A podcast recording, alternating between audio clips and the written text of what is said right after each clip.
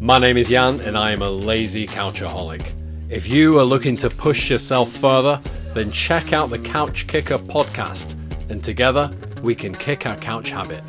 I said, I'm battered. like I've never been battered before.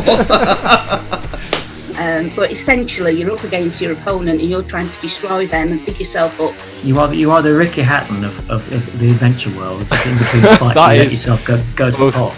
A compliment and an insult, but I'll take it. you would only go to the gym really the narrative was to be hench to be a steroid pumping mr muscle 3000 Every now and then I'd see one that was like an angry face, so I'd just like stab it with my walking pole. Not today. I bought 30 weapons on the black market and I buried them between Tunis and Egypt and just made my own evacuation plan. day I got a text going, Do you want to go and do a comedy show at Mount Everest? It sounds awful. Why would you want to do it again? Because when you get to the end, it feels amazing.